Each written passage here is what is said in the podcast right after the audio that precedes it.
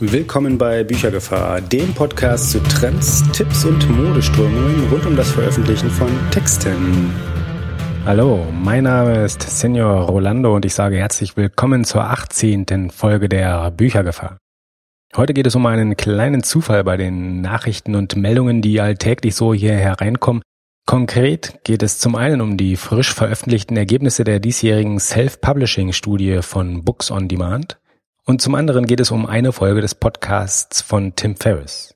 Beide Ereignisse haben komischerweise mehr miteinander zu tun, als man ganz naiv erstmal glauben könnte. Aber gucken wir ruhig zuerst einmal auf die Studie von Books on Demand. Sie passt thematisch nämlich ganz wundervoll in diesen Kanal. Es geht in ihr um das Selbstverständnis der Selbstpublizierer.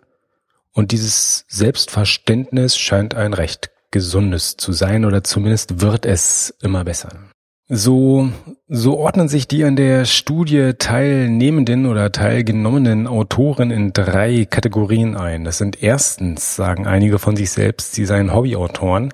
Und diese einige sind satte 49 Prozent. Für diese ist das Schreiben also eben genau das.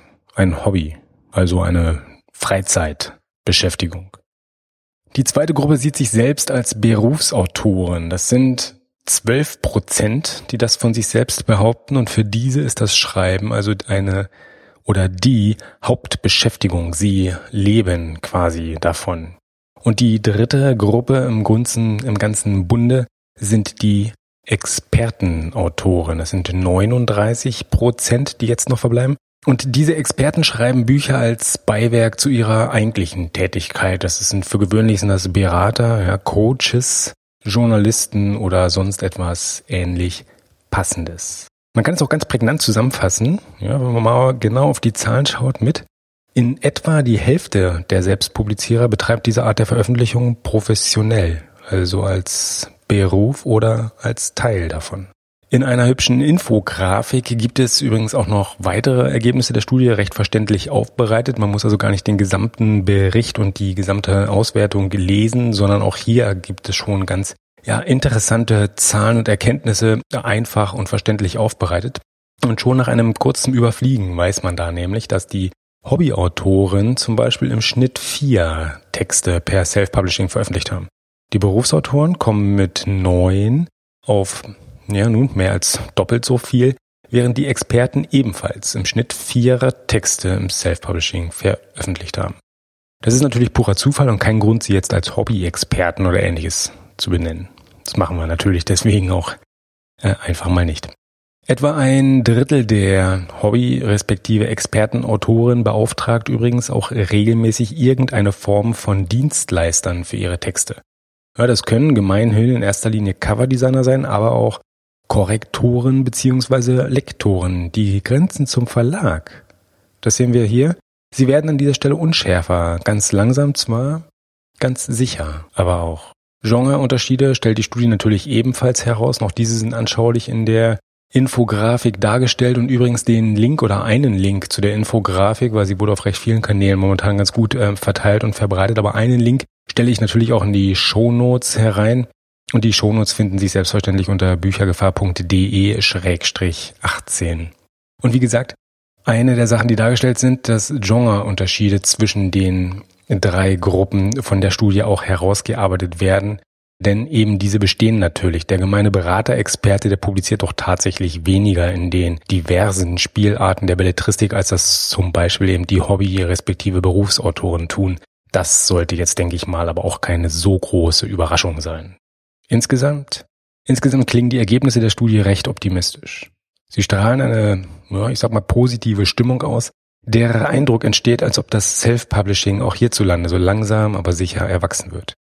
Es gewinnt an Macht. Und das macht nichts, beziehungsweise das ist gut so, denn, denn machen wir doch mal eins, uns bewusst, was Macht eigentlich macht.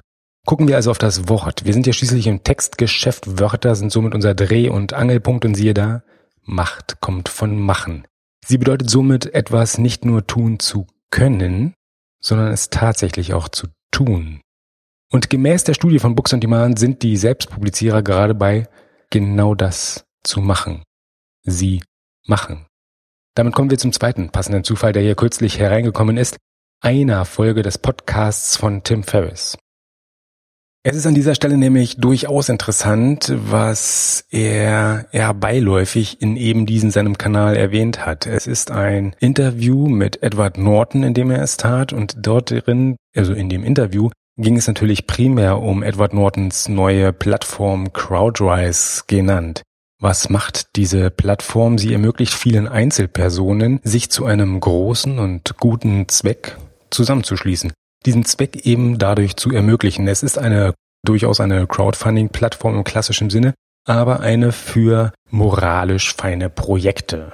Die Welt, die Welt soll durch diese Projekte ein klein wenig besser werden, Schritt für Schritt eben. Und mittendrin in diesem Interview mit Edward Norton sagt Tim Ferriss eins. Er sagt, dass viele Leute, mit denen er zu tun hat, und der Typ hat mit einer Menge Leuten zu tun, also viele Leute, mit denen er zu tun hat, sind sich sehr sicher, nichts bewirken zu können. Was immer in ihrer Macht steht, es ist wohl nur trivialer Kram, es ist nichts wert, es ist nur unbedeutend, denken sie selbst. Es hat im Großen und Ganzen weder Sinn noch Auswirkungen. Tja, ja, was hat diese Erkenntnis jetzt mit der Studie von Books on Demand zu tun? Sie zeigt einen Irrtum auf.